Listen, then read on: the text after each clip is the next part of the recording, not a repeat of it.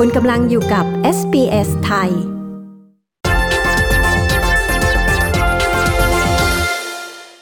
สวัสดีคุณผู้ฟังทุกๆทท่านค่ะ สถานการณ์การแพร่ระบาดของโรคโควิด -19 ก็ยังไม่มีแนวโน้มที่จะยุติลงง่าย ๆนะคะ ในส่วนของประเทศไทยนั้น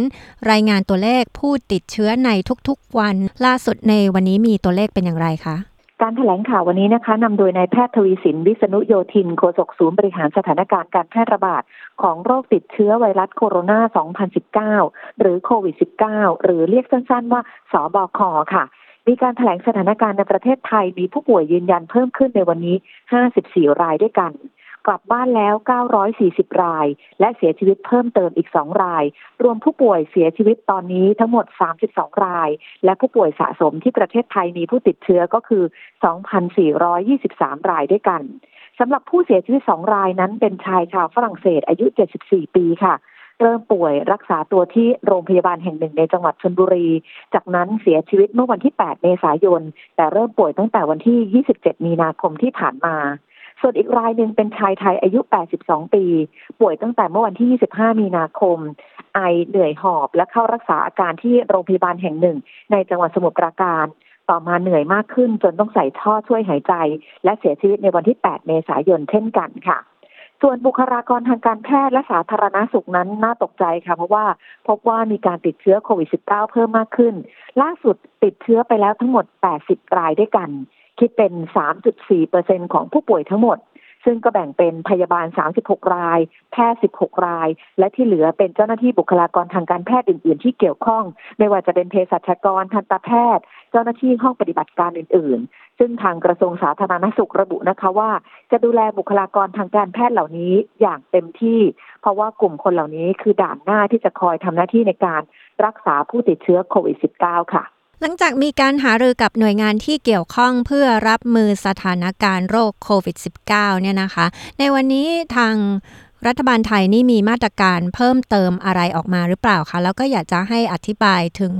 เรื่องที่รัฐบาลไทยนี่ปิดน่านฟ้าไม่รับเที่ยวบินพาณิชย์ปกติเข้าประเทศอะค่ะ สำหรับวันนี้นะคะ ถือว่าเป็นการประชุมใหญ่เลยล่ะค่ะสำหรับศูนย์บริหารสถานการณ์การแพร่ระบาดของโรคโควิด -19 เพราะว่าพลเอกประยุทธ์จันทร์โอชานายกรัฐมนตรีนั่งเป็นประธานการประชุมค่ะ เนื่องจากว่าวันนี้ครบกำหนดหนึ่งสัปดาห์เต็มแล้วที่ทางการไทยนั้น ประกาศให้มีการบังคับเรื่องของเคอร์ฟิวช่วงเวลาสี่ทุ่มจนถึงตีสี่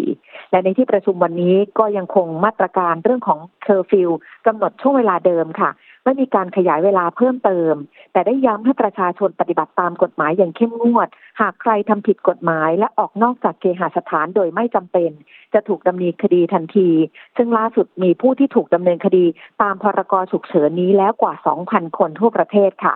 และอย่างไรก็ตามค่ะในอนาคตเองรัฐบาลจะมีการพิจารณากันอีกครั้งหนึ่งว่า จะมีอาชีพใดอีกบ้าง ที่ควรจะได้รับการผ่อนปลนในเรื่องของเคอร์ฟิวเพิ่มเติม เพื่อจะให้อำนวยความสะดวกให้กับประชาชนกลุ่มเหล่านี้ ได้ทำงานในช่วงเวลาเคอร์ฟิวด้วย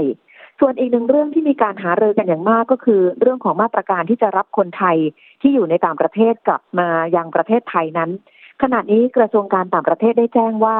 มีคนไทยได้แสดงเจตจำนงกับสถานทูตต่างๆ ว่าจะขอเดินทางกลับประเทศไทยมากถึง 16,000 คนด้วยกัน ซึ่งนายกรัฐมนตรีได้กำชับเป็นกรณีพิเศษเกี่ยวกับเรื่องนี้ค่ะ เพราะจากตัวเลขสถิติที่ผ่านมาพบว่า มีคนไทยที่อยู่ในต่างประเทศ แล้วเดินทางกลับประเทศไทยติดเชื้อเพิ่มสูงขึ้น จึงมีคำสั่งให้หน่วยงานที่เกี่ยวข้องประสานกับคนไทยที่จะเดินทางกลับมาว่า จะต้องมีการตรวจลำดับอย่างเข้มงวด ไม่ว่าจะเป็นเรื่องของการตรวจร่างกายทั้งก่อนขึ้นเครื่อง และเมื่อเดินทางมาถึง และย้ำว่าทุกคนจะต้องกักตัวอยู่ในพื้นที่ที่รัฐกำหนดเอาไว้ให้เท่านั้นรวมกันนี้ค่ะ ได้มีการประสานไปยังคนไทยในต่างประเทศ หากบุคคลใดมีความพร้อมที่จะอยู่ในต่างประเทศอยู่แล้ว และสามารถรอคอยได้ ขอให้อยู่ในพื้นที่เดิมไปก่อนค่ะ เนื่องจากว่าขณะนี้สำนักงงานการบินพลเรือนแห่งประเทศไทย ยังคงปิดน่านฟ้าไทย และไม่อนุญาตให้เครื่องบินพาณิชย์ทำการบินเข้ามาในประเทศไทยได้จนถึงวันที่ 18 เมษายนนี้ ดังนั้นถ้าใครยังพอรอได้ ทางการไทยขอให้รอไปจนถึงวันที่ 18 เมษายนก่อน จึงค่อยเดินทางกลับมาขณะเดียวกันค่ะ ในส่วนของช่วงเวลานี้หากจะมีคนไทยต้องการจะเดินทางกลับมา จะต้องมีการประสานกับทางสถานทูตอย่างเข้มงวด และมีการ จัดส่งคนไทยทั้งหมด โดยการจัดส่งนั้นจะเป็นการจัดส่งในลักษณะเครื่องบินเช่าเหมาลำค่ะ แล้วก็จะให้คนไทยเหล่านั้น ได้เดินทางกลับมายังพื้นที่ของประเทศไทย ซึ่งแต่ละวันจะมีการประสานทั้งหน่วยงานที่เกี่ยวข้องด้านความมั่นคง กระทรวงสาธารณสุข และกระทรวงการต่างประเทศทันทีที่เดินทางถึงประเทศไทยแล้ว ก็จะถูกส่งขึ้นรถบัสของฝ่ายความมั่นคง และนำตัวไปกักตัวเอาไว้ในพื้นที่ที่ทางการนั้นกำหนดเอาไว้ในแต่ละแห่งค่ะ ค่ะแล้วในช่วงเดือนเมษายนปกติแล้วก็เป็นช่วงของเทศกาลสงกรานต์นะคะ ซึ่งขณะนี้รัฐบาลไทยก็ได้ประกาศเลื่อนวันหยุดสงกรานต์ไปแล้ว ดังนั้นในช่วงนี้มีแนวทางปฏิบัติสำหรับคนไทยอย่างไรบ้างเกี่ยวกับเรื่องนี้คะสำหรับเรื่องสงกรารนี้นะคะ กระทรวงวัฒนธรรมออกแนวปฏิบัติออกมา 5 ข้อด้วยกันค่ะ ซึ่งนายอิทธิพลคุณปลื้มรัฐมนตรีว่าการกระทรวงวัฒนธรรมบอกว่าปัจจุบันนี้การแพร่ระบาดของโรคโควิด -19 ยังคงขยายวงกว้างมากยิ่งขึ้น ประกอบกับเราเห็นข้อมูลจากกระทรวงสาธารณาสุขพบว่าผู้สูงอายุเองมีโอกาสที่จะติดเชื้อโควิด -19 ได้ง่าย และมีแนวโน้มที่ผู้สูงอายุนั้นจะติดเชื้อจากบุคคลในครอบครัวเดียวกันนั่นเอง ดังนั้นในช่วงของประเพณีเทศกาลสงกรานต์นี้ กระทรวงวัฒนธรรมจึงได้มีการปรับปรุงแนวทางการปฏิบัติเกี่ยวกับเทศกาลนี้ และพิธีการต่างๆที่เกิดขึ้น โดยมีการออกประกาศใหม่ล่าสุดกำหนดดังนี้ค่ะหนึ่งคือให้งดเว้นการจัดงานสงกรานต์ในทุกระดับสองงดเว้นการเดินทางกลับภูมิลำเนา ทุกประเภท นั่นหมายความว่าบขสเครื่องบินต่างๆ จะงดเว้นการให้บริการสามงดเว้นการรดน้ำญาติผู้ใหญ่ในทุกกรณี สี่งดเว้นการเข้าร่วมกิจกรรมที่มีการรวมตัวกันของคนหมู่มาก หรือการเดินทางไปในพื้นที่ที่เสี่ยงต่อการแพร่ระบาดโดยเด็ดขาด และห้าเพื่อเป็นการสืบสารประเพณีสงกรานต์ให้ปฏิบัติดังนี้ค่ะ ให้ส่งน้ำพระพุทธรูปอยู่ที่บ้านเท่านั้น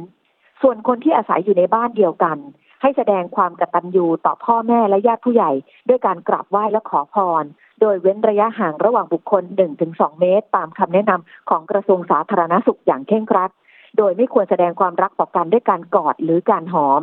และสมาชิกครอบครัวทุกคนจะต้องสวมใส่หน้ากากอนามัย ไม่ว่าจะเป็นหน้ากากอนามัยแบบธรรมดาหรือแบบผ้าก็ตาม และสำหรับคนที่อยู่ห่างไกลบ้านค่ะ ให้แสดงความกตัญญูขอพรต่อพ่อแม่ และผู้ใหญ่โดยผ่านทางช่องทางของโทรศัพท์มือถือ หรืออาจจะเป็นแอปพลิเคชันต่างๆ ที่สามารถใช้ได้ ไม่ว่าจะเป็น FaceTime หรือว่าเป็น Line ก็ตามค่ะ ค่ะ ดิฉันชาดาสมบูรณ์ผล รายงานข่าวสำหรับ SBS ไทย รายงานจากกรุงเทพมหานครค่ะ